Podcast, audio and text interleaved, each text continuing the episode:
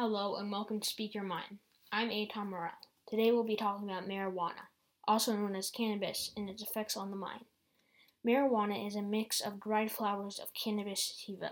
In 1970, marijuana was classified as a Schedule 1 drug, which meant it was illegal and had no identified medical uses. Today, its benefits are more widely acknowledged. When marijuana is inhaled into the body, it acts on the body's cannabinoid system. Marijuana acts on the body's cannabinoid system, which has receptors all over the body.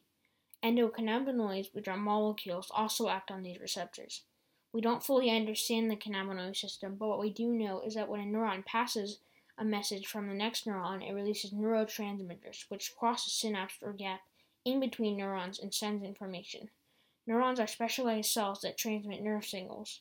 Endocannabinoids travel from the opposite direction as their neurotransmitters in the direction of the pulse and give the sending neuron feedback from the receiving neuron. Scientists think that the endocannabinoid system is meant to regulate signals. This is not necessarily a bad thing, as it can make some feelings more intense, like smelling food.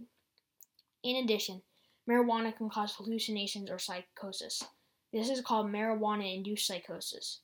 The hallucinations are almost always go away after the user stops using marijuana.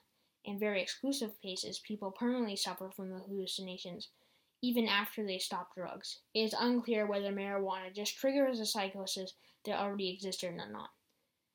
Addiction is a result of the changes in the brain. In some places, marijuana is used for prescription and recreational use. Like we talked about earlier, drugs can change the way your mind thinks.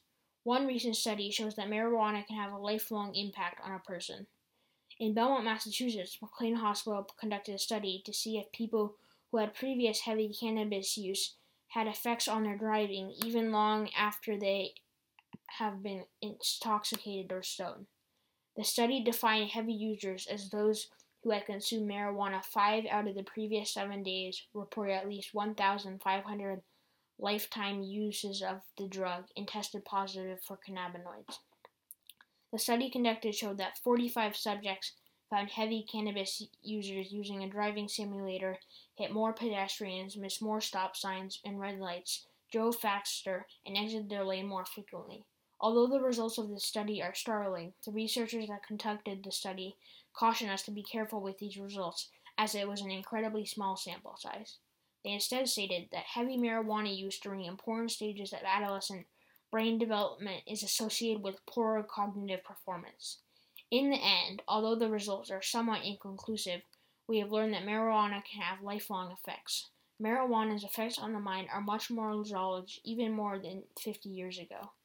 There is still a lot we do not know about mar- marijuana, and I hope that I have been able to better inform you about a drug that still has so much more to be discovered.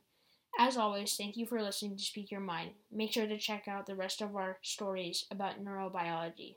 But for now, I'm Eitan Mirel, and I'll see you next time.